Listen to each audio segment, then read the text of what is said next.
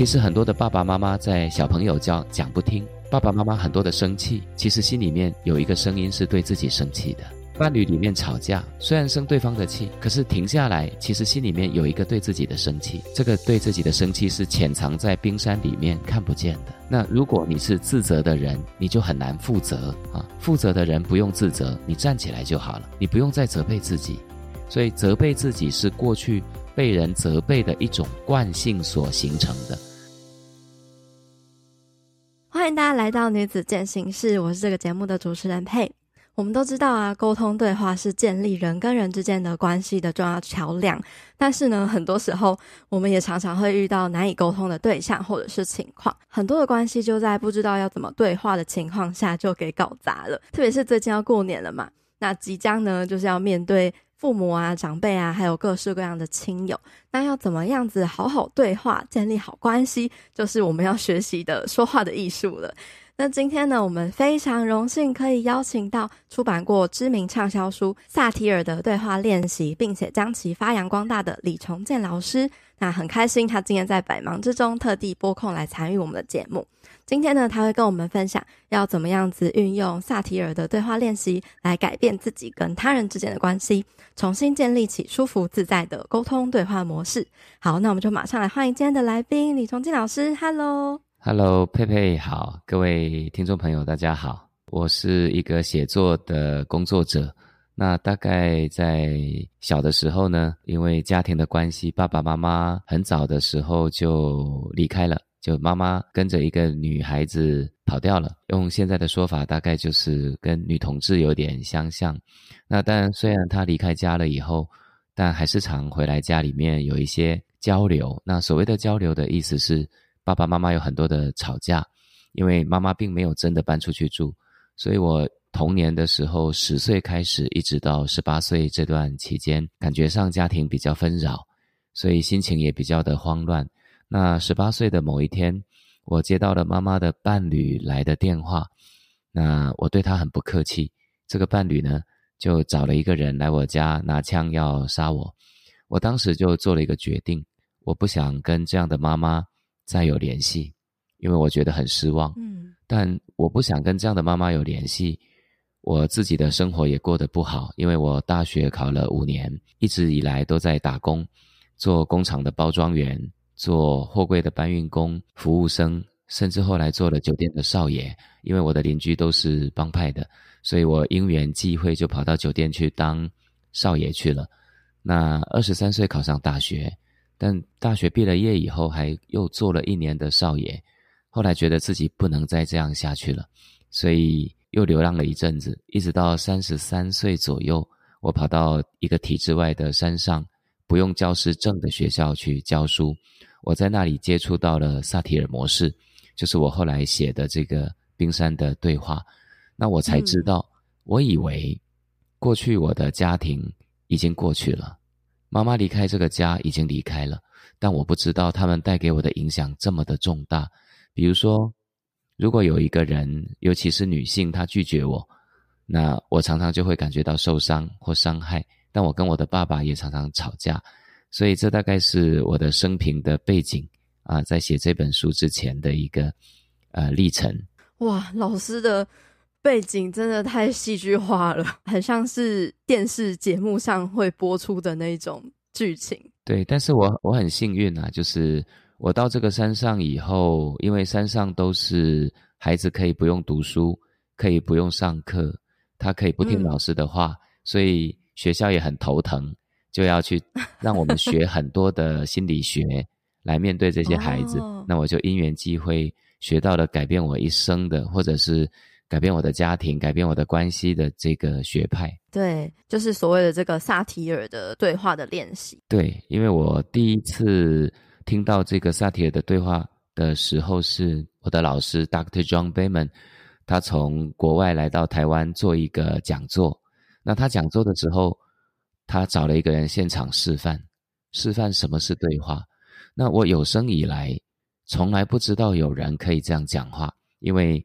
我跟我的爸爸虽然我很爱他，他也很爱我，可是我经常跟他说话，嗯、说没几句话，我其实就蛮就吵起来，对，就生气了。然后我就决定不要再想要跟他讲话，我想要闭嘴。那我有时候就会离开家跑到山上了。嗯、那到了山上，你还是会想爸爸，你还会自责说你怎么可以跟他生气？所以你又决定要调整心情，再回来到家里面跟他好好相处。但不行，嗯，没几天就破功了，重复的模式又重新上演，这样。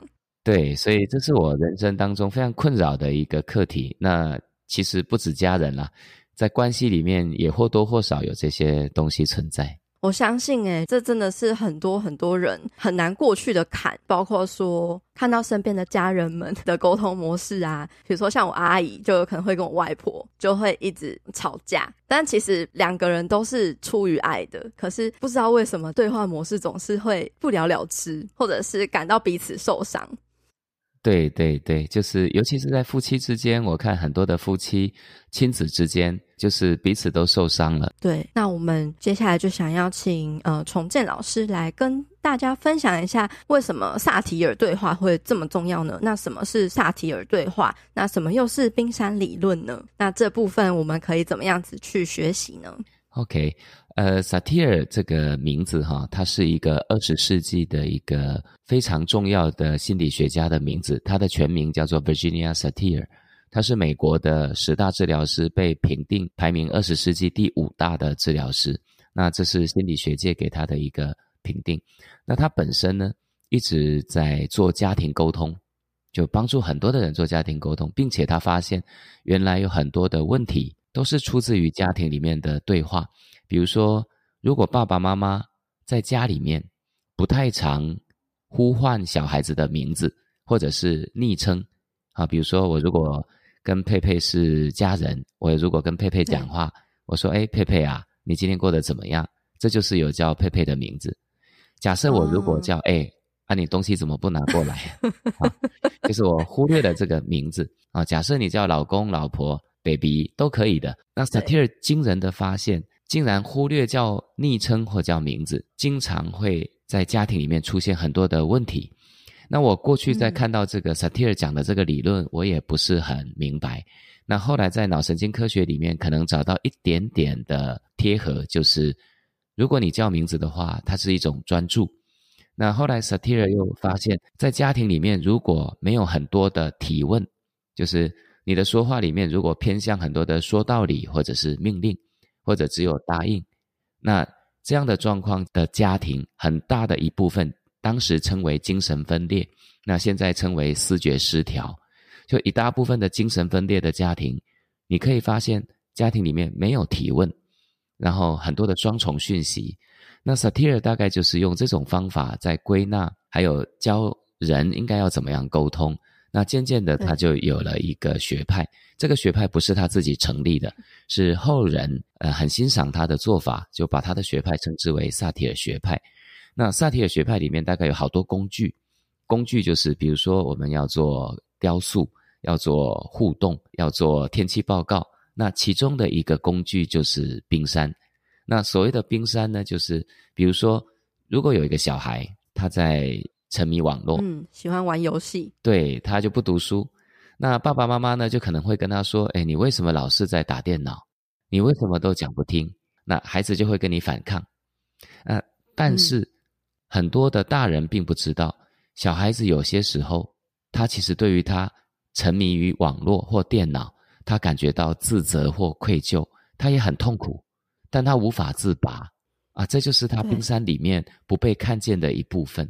那这是第一个，第二个，他形成这样的状态，他会有一个原因。那爸爸妈妈或者是老师很少去了解这个原因，去打开这个关键的一道门，那就直接用我们过去的方法去说：你为什么一直打电脑？你功课都这么差了，你难道不会好好的读书吗？啊，只是用这种方法。嗯。那如果我们熟悉了冰山，熟悉了提问。啊，我假设随便讲两句哈。假设是佩佩沉迷于网络，明天要考试了。假设我是爸爸，嗯、好，那我看到佩佩在玩电脑，我走过去坐下来，跟佩佩的身高同高。啊，我问佩佩：“佩佩啊，呃，明天要考试了，你怎么还在玩电脑啊？”啊，假设是这样，假设是这样的话，嗯、佩佩如果长久以来是跟我有一个敌对关系，就觉得这个爸爸很不友善。佩佩可能会跟我说：“好啦，知道啦。”啊，嗯，然后继续玩。好，对，他就继续玩。我会跟佩佩说：“佩佩啊，那个爸爸这样跟你说，你会不会觉得很烦？”佩佩可能会跟我说：“会啊，当然会啊。”那嗯，我会跟佩佩说：“佩佩，你跟爸爸说你烦什么？”佩佩可能会说：“你每次都这么吵，每次我打电脑，你都来这里闹。”各位，我从上面三句话分析一下哈，就是。很多的家庭里面，要改变了自己的对话，可能会遇到像我刚刚这样的问题。我们可以去看一下：一，爸爸如果改变了对话的方法，是去关心这个女儿，但是我也没有放任他。明天要考试了，我跟女儿说明天要考试了，诶，你怎么还在玩电脑？那女儿跟我的沟通的关系，因为过去的关系，她就形成了一种习惯，因为他知道爸爸又来烦了，嗯，嗯，抵抗的习惯。对，所以他就会在这里吐回来反弹。好啦，知道了。嗯。那爸爸如果在这个地方不去追究女儿的态度，因为女儿的态度是因为我跟女儿长久以来的关系，我们在面对一个问题的时候，我习惯用一种方法去教导她，或者是去指责她，所以女儿会因为过去的经验产生的反抗的关系。所以，我第三句话说的是：佩佩啊，爸爸刚刚这样说，你会不会烦？佩佩说：“会啊，废话，当然会啊！啊，这句话就是我们已经不管事情了，我们管的是我跟佩佩的关系里面，你是不是觉得烦？对，那个感觉。对，我如果要解决你打电脑的问题，我势必得第一个面对的是我跟你的关系。可是我跟你的关系，在长久以来，我们作为父女已经变成了很多的争吵了，所以女儿就会很习惯的就吐回来。”那我跟女儿说：“佩佩啊，跟爸爸说烦什么啊？你每次都这样吵啊！每次我在打电脑，你都这样骂啊。好，我们来听第四句话。所以佩佩，以前你只要打电脑，爸爸都这样念你啊？对呀。那你怎么办？没办法啊，就只有被你念啊。哦，那那现在呢？现在爸爸这样跟你说话，你还会觉得烦吗？因为爸爸想关心你，爸爸可能过去没有注意到。好，佩佩可能跟我说。”这样就好多了啦，真的好多了。对，我好多了。那爸爸知道了，那爸爸还是要问你，呃，发生什么事了？明天你要考试了，呃，你还在打电脑，你还好吗？可能女儿会跟我说真心话，会跟我说我压力很大，对功课也很烦。所以各位就知道，他面对爸爸说话的方式是过去长久以来面对爸爸的谈话的方式所产产生的一种习惯。他在面对他的功课的时候，因为长久以来他的功课也产生了压力，那么他面对这个压力的方法也是去打电脑，就是沉迷于网络。假设女儿可以跟我说出这些真心话，我接下来再说的话，就是我书里面你们经常看到的，我能够很快速的帮助一个小孩子面对他的问题。所以在萨提尔的冰山对话的这本书里面，有一个女儿女孩叫做小梅。他就是遇到这个问题。如果各位有看过这本书的话，记得第一次我跟他谈话，他也是这么的痛苦。他告诉我，他考试只有考四十四名，然后我只跟他谈话三次，他就考了二十三名。哇！那我只是帮助他去解决他怎么面对他的功课的问题。那我第一个解决的是他在面对一个大人的问题。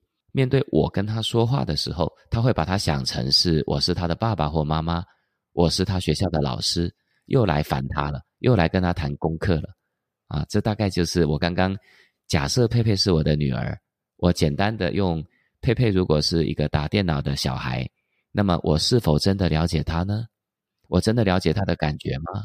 我真的他了解他跟我的关系吗？我真的了解他跟电脑的关系、跟功课的关系吗？假设我真的愿意了解，我就可以听到他心里的声音。原来他也这么的痛苦，他也难过，我就可以陪着他一起面对他所面对不了的事情。我听了觉得好感动哦，就是一种充满同理心跟温柔的一种对话方式。对，并且我们一开始原本大家很惯性的沟通模式都是看到这个冰山上面。它呈现出来的样子，然后我们就用呃原本我们习惯的，不管是呃对话方式或是回应方式，我们就会一直重复那样的模式，然后无法跳出来，或是无法解决问题。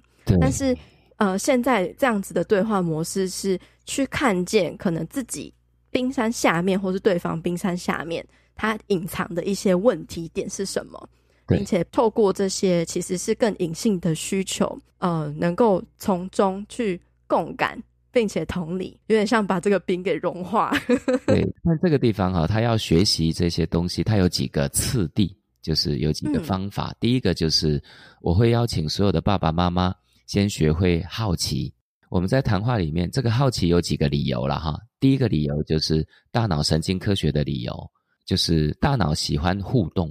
所以，我们刚刚说到，萨提尔说，家庭里面没有提问的家庭，不常提问的冲突，对，就产生冲突，产生精神分裂的一个症状的由来。那这种大脑神经元，就是比如说，如果佩佩你是个婴儿，我是个爸爸，你还很小的时候不会讲话，嗯、那爸爸或妈妈会怎么跟佩佩互动呢？会跟佩佩说：“佩佩，你就高志业哈，爸爸就爱你哦，哇，你有高高志业，就是业哈。”啊，例如爱爸爸不？那佩佩会看着爸爸会做什么呢？会笑，然后眼睛眨一眨，然后会发出声音，会用手来跟爸爸互动。那脑神经科学家说，嗯、这个大脑的脑神经元一秒钟会闪动七千万次，就是跟这个外界的互动。所以，如果大脑的互动越来越多元，那么它内在的生命的流动的能量就会健康。所以。我们的大人如果跟孩子讲话的时候，如果能够多一点点的好奇，好，就会造成大脑的互动的流动啊，这是第一个。那第二个是我们的好奇里面，就是我能够了解对方怎么了，就是我能够了解对方你发生什么事。比如说，我可以考一下佩佩，假设有一个小孩，他问佩佩说：“佩佩为什么要上学？”佩佩你会怎么回应他？因为在学校呢，你可以学习到呃跟人互动的模式啊，还有这个你需要就是在这个世界应用的知识。佩佩，请问这个孩子难道会不知道吗？好像是诶。是，但是他为什么问这个问题呢？爸爸妈妈真的了解吗？啊，我在马来西亚的时候演讲，有一个学校邀请我现场示范好奇的对话。有一个小男生上来，他就问我这个问题：“老师，为什么要上学？”我两句话他就哭了。我的第一句话就是问他：“啊，假设是佩佩，佩佩，你从什么时候开始问这个问题？”各位，这句话的第一句话就是我是个好奇，第二句话我没有给答案。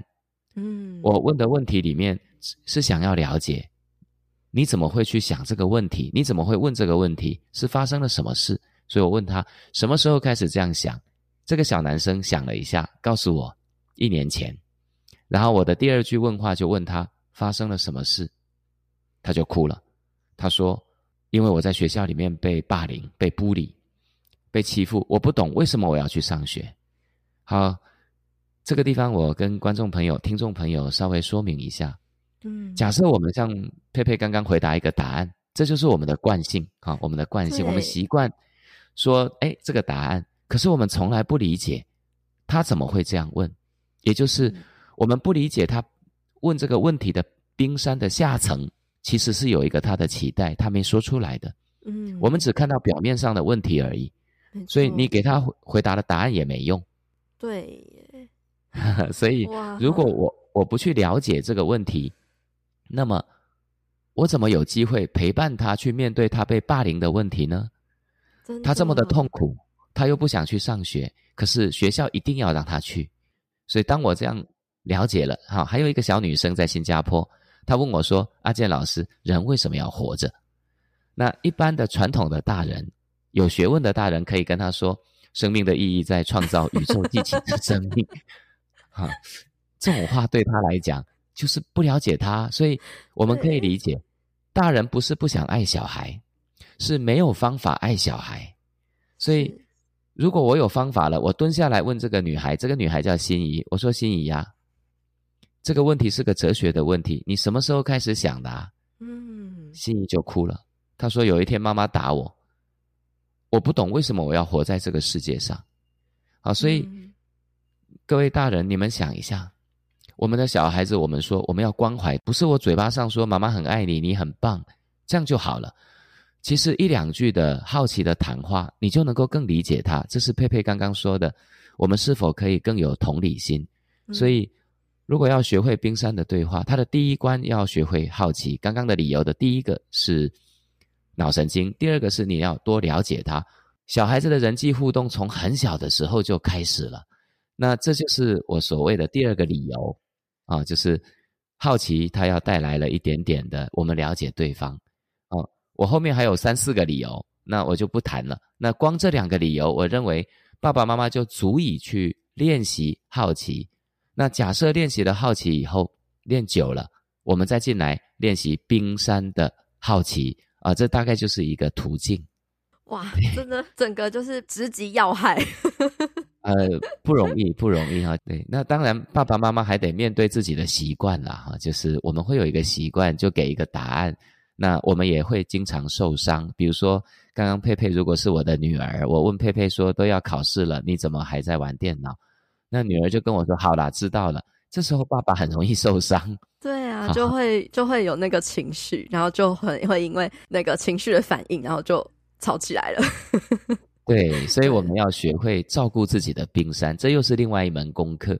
那照顾了自己以后，才懂得去好奇对方、同理对方、了解对方啊，这就是冰山里的对话。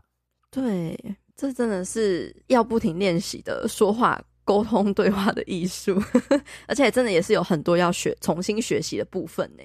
对，因为我们过去的习惯就是给一个答案，或者是我期待你做这个，我期待你做那个，你应该就这样。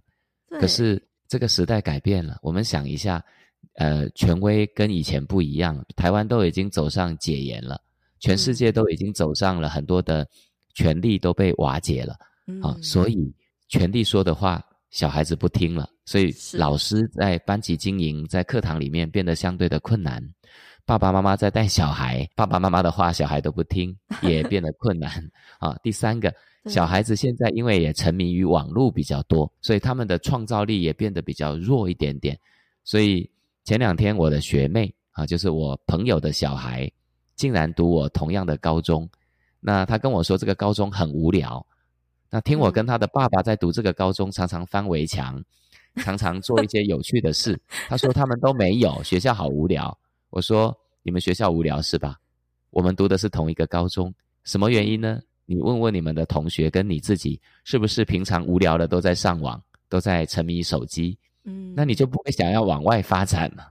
所以这有两个东西：一就是时代变了，权威被解构了，爸爸妈妈的权力不再这么大；第二个是电脑的兴盛，小孩子找答案都去问电脑，也不用问大人，然后又沉迷于网络里面，他就出不来。还有这两个东西造成了沟通的困难。很多大人也都说，现在的小孩很难教啊。我觉得是这真的是时代不同，就是大家比较有自己的想法，然后也因为呃网络资讯的发达，所以大家也比较早熟或是成熟，因为能够获取的资讯量更多。对，所以我们就想一下，其实，在过去也并不代表沟通就很好。比如说，佩佩，如果你是那个男同学，在学校里面被霸凌了，在过去的年代，你也不会跟爸爸妈妈说啊。对，好像也是，因为可能会怕。对，那在现代，你可能你可能上网去问一下同学，或者在社群里面取暖或抱怨，嗯、这就是上网了。你你去问爸爸妈妈，爸爸也不太会去问，我相信也不会去问的。嗯、然后真的问了的话，得到的答案就是，那读书就是将来才会有出息啊，嗯、才会有前途。得到的也是这个，真正的问题没有被解决，所以久了以后，孩子。真的在互动上面也相相对的变得非常非常的无感，嗯，也变得觉得很多余，越来越无力，反正沟通也没有用。对，所以我后来学到了这个冰山的对话，我觉得非常非常的改变了我的整个人跟整个我的家。第一个改变我的是，比如说我刚刚说到，我们常常会受伤，嗯，我常常会生气，因为我是个常生气的人，我经常动不动就发脾气，然后就不耐烦。那像我这样的说话方法，我的爸爸实在是也很难忍受。那我的弟弟妹妹更糟糕，因为我会揍他们。就小时候，他们跟我都不亲，就看到我就想要跑掉。那我跟我的妈妈已经不联络了，这这我们的家庭里面变得乱七八糟。嗯，那我学完了以后，我第一个自己觉得自己烦躁的感觉越来越少了啊。这当然我学到了一个去注意关注自己的情绪跟照顾自己的方法。那这个部分比较不好说，比较不好谈，它需要有一些体验，所以我通常都是放在课程上面来传授。那所以这是我跟自己的关系。我以前常常偏头痛，常常呃肩颈酸痛。那后来学了以后，尤其是这十年来，几乎都没有这个状况。Oh. 那我跟我的爸爸的关系就变得非常非常的好了，就越来越好。Mm. 所以爸爸跟我说，他说我变了好多。那第三个是我跟我的妈妈后来重新连接，就我打电话给我妈，呃，我妈很很很很惊讶，她吓一跳。对，她说啊，你怎么会打电话来？那我从那个时候开始养他，也也养了那个妈妈的伴侣啊，就是他他跟他一起跑掉的这个伴侣。那所以后来我的外甥女许珊珊，有一天在过年的时候问我一句话，她问我说：“你就过年的时候我有包钱给妈妈的伴侣，那许珊珊要叫这个这个妈妈的伴侣叫以伯啊，他就问他说。”大舅舅，你有没有包钱给以伯？我说有啊。他说你包多少钱给他？那我就说了一个数字。那许珊珊就跟我说，他这么坏，你为什么要包这么多钱给他，还买房子给他住？嗯、我跟许珊珊说，你长大有一天，如果你懂得爱自己了，你就不会生他的气了。我说大舅舅只是用爱来报复他而已。那这个部分呢？是我真实的个人生命的体验，就是沟通这门区块呢，有一部分是跟自己的连接。那能够照顾好自己以后，我们会用一种方法，像我刚刚说的，用一种好奇的方法，那用一种冰山的好奇的方法去跟他人做连接。那我认为这样才能够解决根本的问题。嗯，真的耶，哇，就是我们常常在沟通不良的状态下，我们会很容易怪罪对方。都会觉得是对方的问题啊，是对方难沟通。但是刚刚听了从建老师的经验，就发现，哎，其实改变了自己之后，也同时改变了整个跟自己的关系，还有跟别人的关系。对，那这个部分我从不只是从家庭里面扩展出来哈，那把它扩展出来以后，面对的是我的学生，所以我后来带了很多的孩子，那我我。我因为不是心理师嘛，我只是用单纯的对话跟他们谈话，嗯、所以我以前大概一天都会谈两个到三个小孩，去陪伴他们的成长的呃历程，陪伴他们的生命。所以我在班级里面、学校里面就把它扩展出去了。那第三个是我后来拓展到员工，因为我自己有开了写作班，有三四十个员工，他们来这边教书的，教孩子写作的，所以。我得要去管理员工，所以我也要用这个方法去跟员工做沟通。那员工也会跟你闹脾气啊，他也会跟你说这个我不要，那个我不要。有时候沟通也会有一些失误啊。嗯，那所以我得要用这个方法跟他连接。那再来就是做销售。假设我们是做销售的，比如说我去遇过我要买房子的时候，卖房子的销售员他会一直告诉你说这个房子地点有多好。离学区有多近？未来有增值的可能有多大？他完全不听我讲，哎，他从来不听我的需求。我的需求都不是要这些，我要一个安静的地方，我要有一个有绿树植栽的地方，其他的我都不 care。嗯，那但是他都没有好奇我要的是什么，所以如果他能够好奇我更多一点点，那么他的生意就可能会做得更好一点。对，所以我后来把它发展到 呃，关于我们的销售啦、客户的关系啦。跟家庭以外的关系，它都是可以运用得到的。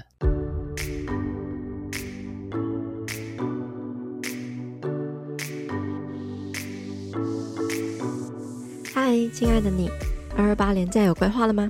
如果还没有的话，我想在这边诚心的邀请你，一起来参与我们将在二二八连假举办的 Retreat 活动，三天两夜的正念僻静之旅。这是我们首次与专业的身心灵旅游团队 Soul Barn 灵魂聚落一起合作举办的深度僻静活动。我们也将邀请节目中受欢迎的来宾阿育吠陀瑜伽老师红豆、正念饮食营养师 Cindy 以及大地私厨菲菲作为活动的引导者，在这三天之中，带领各位体验专为女性设计的子宫按摩瑜伽，探索内心的正念疗愈，认识饮食自由，并且共同学习料理和享用美味健康的全脂饮食，给自己一段滋养全身心、享受离线充电的时光，并且你还能将这些体验带回融入到日常生活中，延续这一份美好。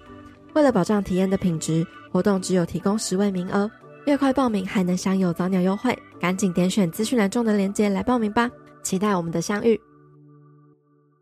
那像崇建老师刚刚讲到说，其实我们在沟通的情况下，常常会容易受到我们的情绪影响，就是诶，很动不动就会觉得受伤，然后可能就会以生气的方式做反弹，那就会影响彼此之间的对话跟关系嘛。那崇建老师在这部分有没有什么样子可以跟大家分享的？如何能够透过萨提尔的对话，然后达到更好的沟通呢？其实像以前我的妈妈离开我嘛，哈。那爸爸对我的管教也，虽然他很爱我，但很多时候他还是偏向于比较多的期待，或者是说道理。所以我只要一听到有人要骂我，我就很生气，我很容易就会生气。有人说道理，我很容易就很烦。嗯，有人拒绝我，假设我跟佩佩很好，我们已经是关系很好的朋友了。那我向佩佩提议了一个我认为很棒的提议，或者是我希望你帮我做什么，可是佩佩你拒绝我了。嗯，过去的我很容易受伤，因为我的妈妈她就是离开我这个家的。那我并不知道过去的生命的环境影响了我的内在，我会形成一种感受，所以别人的拒绝会形成像妈妈遗弃我这样子的被遗弃感，会觉得我自己是一个很不重要的人，都不受你重视。嗯，那我内在会有一个看法，这个看法就是我是不重要的，你是不重视我的。所以，如果我们要谈冰山，很难去忽略过去我的成长的背景。所以，如果你是一个常常生气的人，你是一个比较急性子的人，常常烦躁的人，你去问问自己，你问问自己的心里面，有没有其实也不太接受自己是这样的一个状态？有没有你会自责？我邀请所有的人，如果你成为一个急性子的人，或者你。常常生气，你对你的伴侣生气，对你的孩子生气，嗯，那很多人问我说：“那怎么办呢？”我邀请你们做的第一件事就是深呼吸，跟自己说：“我愿意接纳我是会生气的，我从此不再自责，因为我也不是故意的，我一定有一个成长背景，才变成今天这个状态。我不是要去归咎任何人，但我也不用归咎自己。”我愿意负责，我不用再责备自己了。那如果一个人能够先不责备自己，那么自己的情绪就会好非常的多。其实很多的爸爸妈妈在小朋友教讲不听，爸爸妈妈很多的生气，其实心里面有一个声音是对自己生气的。伴侣里面吵架，虽然生对方的气，可是停下来，其实心里面有一个对自己的生气。这个对自己的生气是潜藏在冰山里面看不见的。那如果你是自责的人，你就很难负责。啊，负责的人不用自责，你站起来就好了，你不用再责备自己。所以责备自己是过去被人责备的一种惯性所形成的。所以刚佩佩问说，怎么样去进行这种沟通？第一个，你如果能够同理自己，深呼吸，接纳自己的生气。决定不自责，那这是照顾自己的第一个方式。可是很多的人会很好奇，接纳自己的生气，那难道我们可以乱发脾气吗？啊，不是这样的。接纳自己生气，是生气的感觉。啊，这个东西很难讲。生气了，我们因为不知道怎么面对这个生气，啊，不知道，所以我们就会常常去用生气的表达，是用指责的。用指责的方法，用骂的方法，当然不妥当。那是因为我们不懂得去照顾一个生气的自己。那这个部分说来话长，我只是先把这个概念先带出来。起码作为一个大人，可以先不自责。呃，我认为这个照顾自己就有了第一个方向。我们再来谈照顾别人，这样。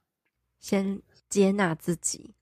对，先接纳自己，也许做不到，也许就是会生气。先接纳，这样子会少掉自己很多的受伤。这如果有实力的话，比如说，如果佩佩有跟别人在沟通的时候，有很多的事件是不如意的，也会生气的，那现场来一个对话，这个就最实际了。只是说，这种现场的对话很容易让对方流眼泪，让对方哭，所以我都特别的小心，因为这种沟通的对最后会发现，原来自己的心里面是受伤的，嗯，有一个受伤的自己还没有被看见。我们很期待这个世界的很多人都能够看见我们的受伤，可是偏偏我自己最没有看见自己的受伤。那所以一旦我们透过对话去看见这个受伤了，这个受伤。就会化幻化成眼泪就跑出来。嗯、那所以，如果我们是在对小孩沟通啊，比如说刚刚 各位听众朋友，如果还记得佩佩在玩电脑，我跟佩佩说：“佩佩啊，明天要考试了，你怎么还在玩电脑？”佩佩说：“好啦，知道啦。”那爸爸回应的就是：“佩佩啊，爸爸这样说你会很烦吗？啊，你会很烦吗？其实就是在照顾我跟佩佩沟通时候的心情。嗯”对，这个时候就是在照顾了佩佩的烦。我们想一下，如果我不去谈佩佩的烦，佩佩的烦就会衍生出非常多的行动来对抗我。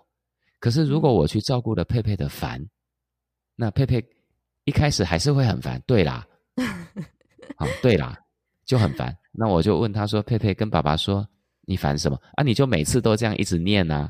好，你就每次一直念。嗯、爸爸说。”是不是爸爸以前就常常这样念？对啊，你知道就好啊。那爸爸这样你怎么办？没办法啊，只有听啊。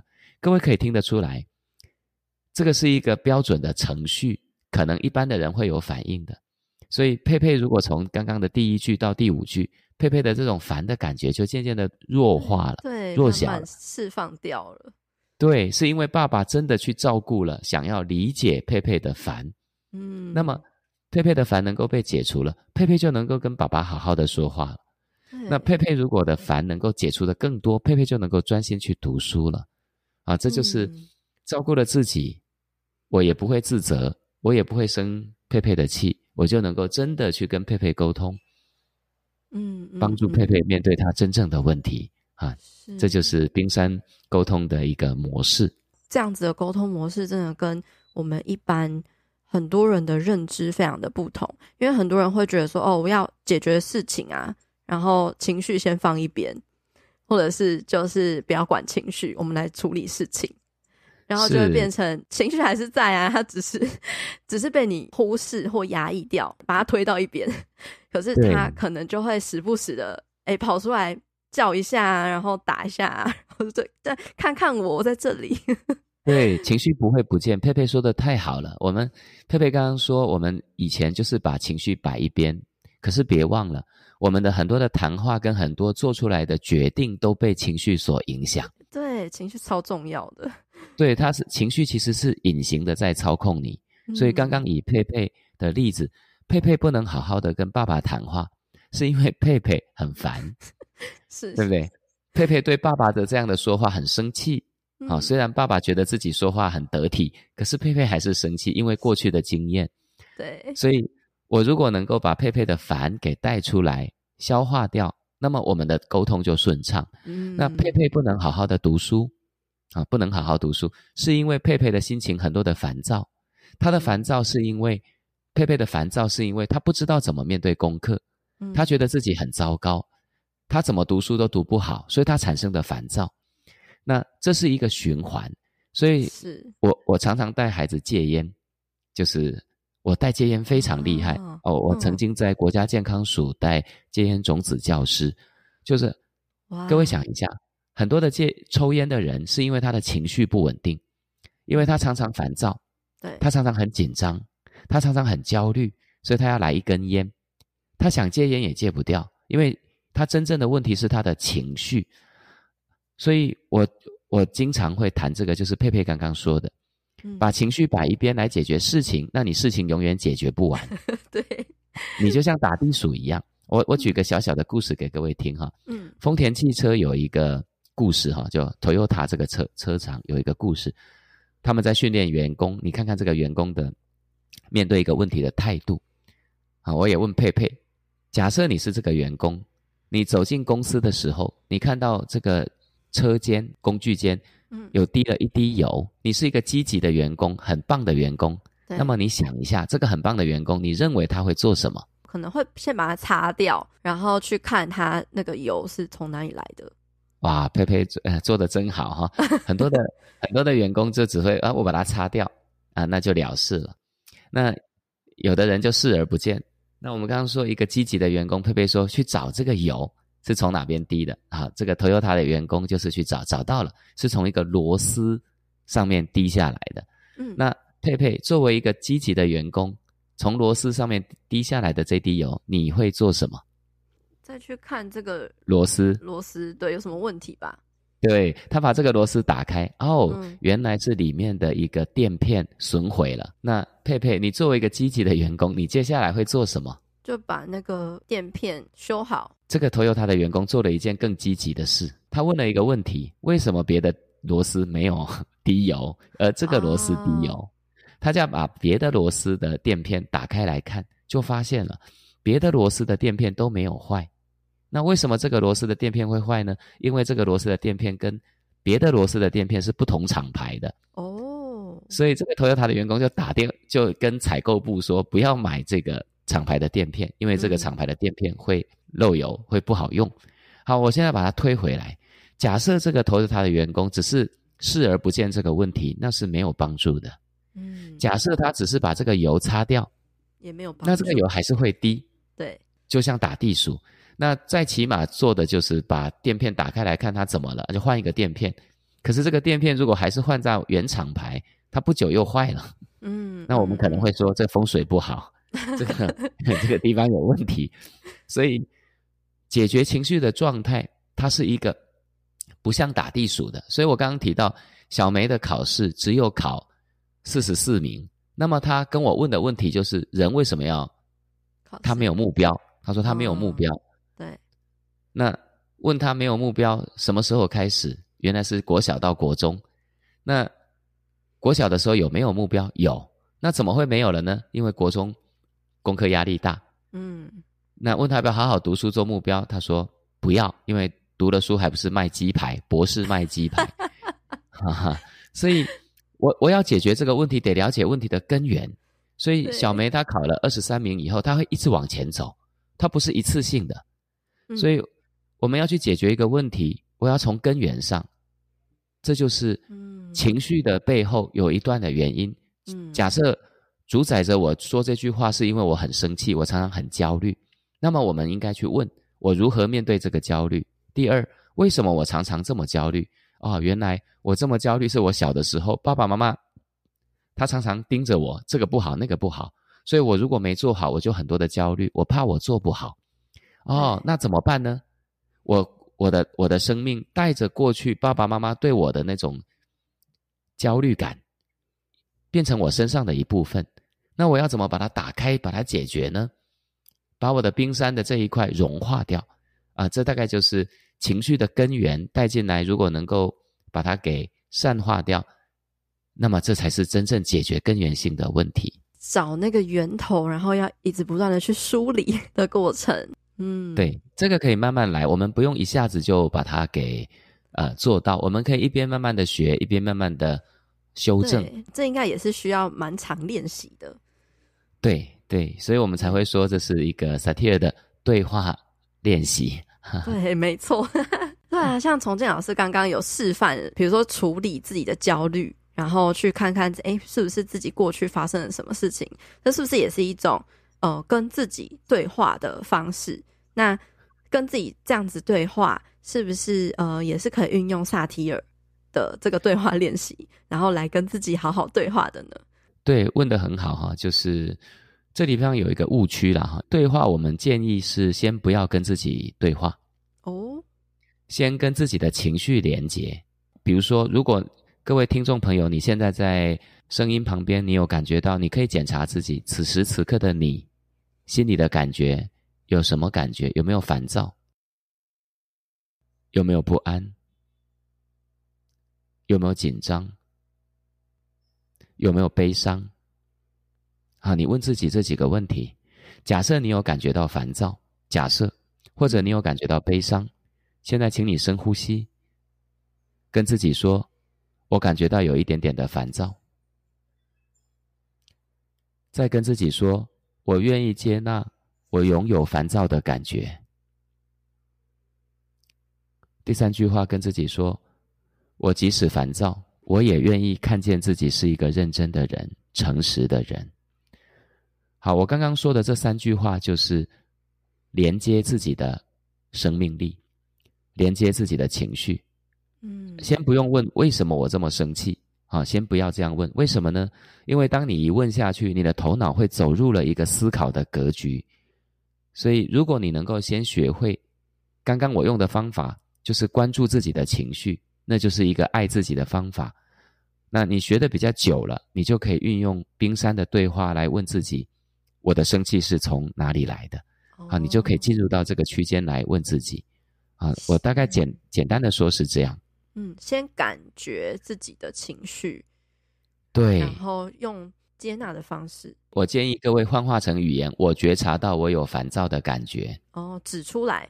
对，就就说出来，嗯、就说出来，在心里面跟自己慢慢的说出来。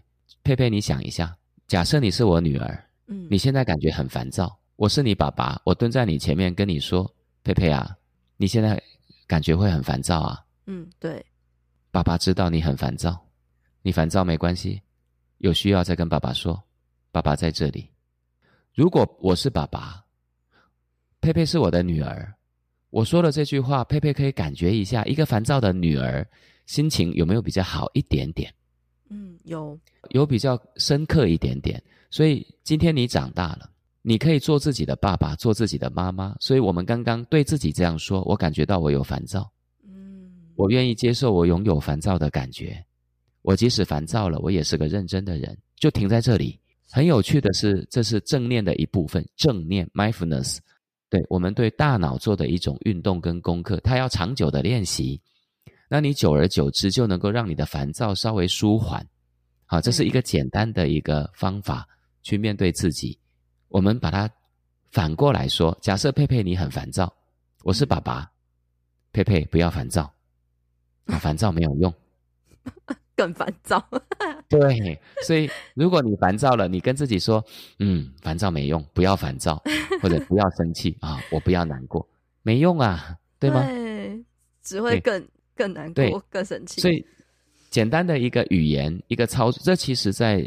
心理学在正念的科学，在大脑神经科学，其实都已经在坊间被带出来，有非常多的这种方法来帮助所有的学习者了啊、呃！但是我觉得还是不够普及，所以在冰山里面，我邀请各位所谓的跟自己的对话，就是先做连接。嗯，那什么都不想，先第一个就想的是情绪。那我们把它运用在对话里面，我们再举回佩佩的例子。佩佩是打电脑的女儿。刚刚各位听众如果还记得，第二句话我就问佩佩的是：你跟爸爸这样跟你说话，你会不会烦躁？嗯，我马上就点出烦躁，然后去问佩佩说：佩佩啊，你会烦啊？你烦什么呢？你每次都这样说啊？哦，因为爸爸这样说啊。爸爸常常这样跟你说吗？对呀。好，各位可以听到，我都是在面对烦躁的功课。各位不要小看这个威力哈。我有一个学弟，他叫做罗志仲，他是清华大学的博士。嗯，他来我这边学习的时候，好，他来我的作文课的课堂观课。我现在也没教作文了啦哈。他来观课，他发现我跟孩子的谈话怎么这么特别，然后他甚至亲眼目睹着一个妥瑞症的小孩，啊，这妥瑞症的小孩，他在一进教室就做这个声音，up up up，全班的同学都吓到。他自己也吓到，他亲眼目睹着我在课堂只跟他说了三句话到五句话，从此以后他进入课堂再也没有发出这种声音。诶，但是他在别的课堂就有，所以很多人都说重建老师你在变魔术。那所以这个志仲老师就跟我学，我就教他这个东西。志仲老师十八年来跟他的爸爸不说一句话，就他跟他的爸爸的十八年来从来不说话。那。志仲老师已经失眠六年半了，嗯，然后他肩颈酸痛、脖子酸痛，他跟所有的人几乎不连接。各位知道吗？他才半年的时间，失眠就远离他了。哇，偏头痛就好了。他跟爸爸的关系后来得到了九十分，他自己的评估。他跟他爸爸的关系花了两年半的时间跟他的爸爸和解。那真正的和解是从我们对自己开始，跟自己的连接。当然，我在 Podcast 的上面说这套东西显得比较复杂哈，就是佩佩的这个访谈，我这样谈，一般人不容易了解。呃，嗯嗯，但他的确是一个方向，是从这边走进来的。哇，真的是改变了对话模式，就改变了人生的感觉。对对对，的确是这样子。对，这是一门功课。对啊，那在除了连接情绪之后呢，有什么进一步的对话的练习吗？本来佩佩邀访我的时候，我刚好准备要去美国做讲座。嗯，好，我去纽约做讲座的时候，带了一些心理系的教授，带了一批精神科医师。我发现，即使大家的学问学得很好，那但是这个落实的部分，就是我刚说这个落实不容易。所以，如果可能的话，刚刚的这个情绪的落实要长久的练习，这个练习要非常非常的久。如果你练习的很久了，几乎你的沟通就会进入到一个非常非常美好的状态，顺畅的状态。为什么呢？想想看。我只要一跟别人沟通，我的受伤一升起来，我能够感觉到了，我就会先回来照顾我的受伤，照顾了我的受伤，我就能够去关注别人的受伤，那这样的沟通方法就会变得比较顺畅。那但是这一门功课不好练，所以我从美国回来以后，因为我这四五年每年都去美国，有时候去一年去个两三次。那我回来以后去训练了一批呃专业的。对话工作者，啊，训练他们做义工，里面也有心理师。那光刚刚我说的这个练习跟情绪的连接，练到这里，我都已经花了三十六个小时 啊，带他们，他们都还不是练得非常的纯熟，嗯，啊，还没有这么的快速，所以这一关是非常非常重要的。那假设你练了这一关，他就会遇到一个，就好就会走入一个非常专业的东西，就是。原来生气的背后，我们出现了一个看法，啊，这个看法是从童年得来的。它里面有一个最深的声音是“我不够好”，嗯，就是我是糟糕的，我是失败的，我没有办法接受我是好的。所以，如果你练习到最后，你会看见这个东西。如果你看见这个东西，你也会在沟通的过程里面会去看见，原来他也觉得他不够好，嗯。原来他也觉得他很烂，但是他所发展出来的冰山表层的这些状态，就是他躲入了电脑里面去打电动。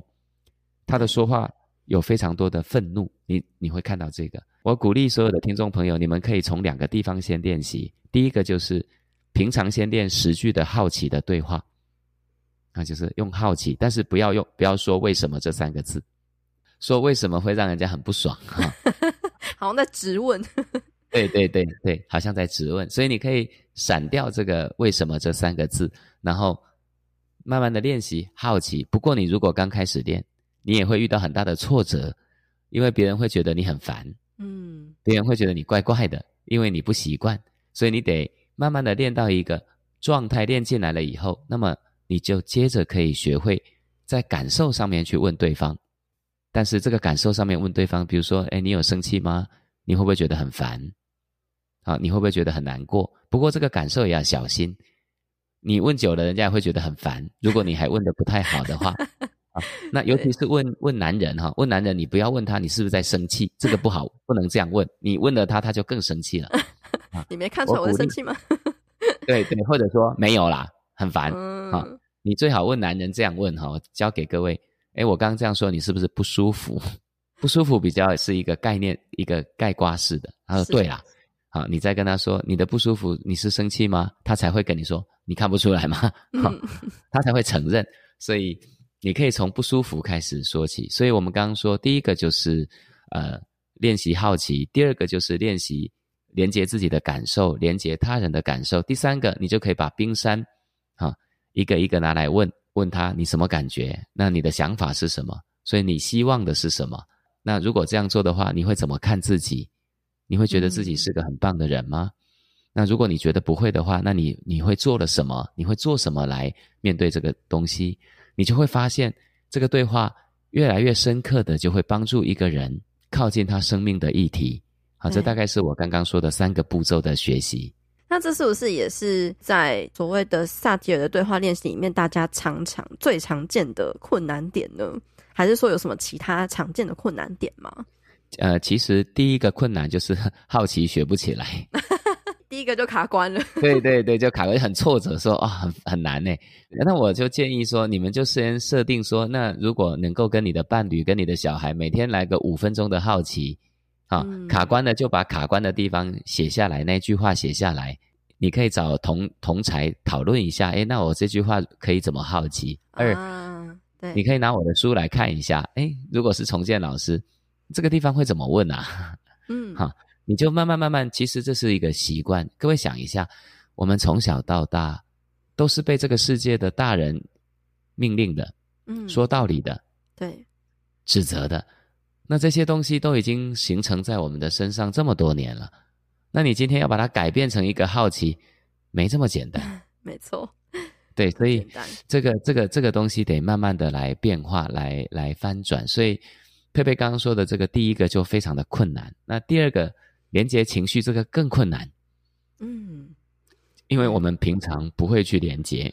好，假设各位听到我的声音，好，假设你听我的声音，稍微还感觉到没这么的烦躁，啊，假设我的声音，有的人的声音你会感觉到烦躁，好，我举例说明，诶，佩佩，你听听看，我我今天这样的声音怎么样啊？好，有有没有很好听啊？这个声音你听起来会烦躁。假设我们的声音里面充满着烦躁的愤怒，哦，我跟你讲了，佩佩啊，这个声音你听起来怎么样？好，各位可以听一下刚刚的声音，就比较急促。对，还有第三个，我们照顾全世界而忽略自己的人，听久了也会很烦哈。你听听看，诶，佩佩，呃，这样的声音还好吗？哈，你你冬天到了要好好照顾身体哦，哈。嗯，这种声音。我们都觉得我们很照顾别人呐，那为什么你都要对我这么烦？你为什么都动不动就对我生气？嗯，这个声音其实都是我们的内心里面产生着非常多的情绪所衍生出来的。那所以，如果各位听我的声音稍微没那么烦躁，其实是我每天练习来的，每天的练习。我每天去关注自己的情绪，在一开始学习的时候，一天关注两千多次，哇，很很多的人说，老师这个要怎么做？呃，所以这也很难去去回答，我只能够这样，呃，很简单的谈说，去不自责，接纳自己，然后不断的去连接自己，用我刚刚说的方法，这样啊，呃，这些都很困难的，我认为。不容易，没错。我我鼓励各位听众哈，就是说，如果是在平常的状况学习的时候遇到一些困难，遇到一些挫折，嗯，呃，给自己说，起码我有往前走了，嗯，呃，我都会跟学员说，重建老师说，一定会遇到挫折，是，这是正常的。如果你一定会遇到挫折，那么遇到挫折的时候就不会太沮丧了，就会跟自己说，嗯、对，我总是会遇到十个八个挫挫折。啊，我才会越来越才会进步强大。嗯，对对对，靠一点一滴的慢慢累积，慢慢改变，最后就会形成很强大的力量。萨提尔是我的礼物。那后来，我跟我的弟弟妹妹的关系都变得非常的好。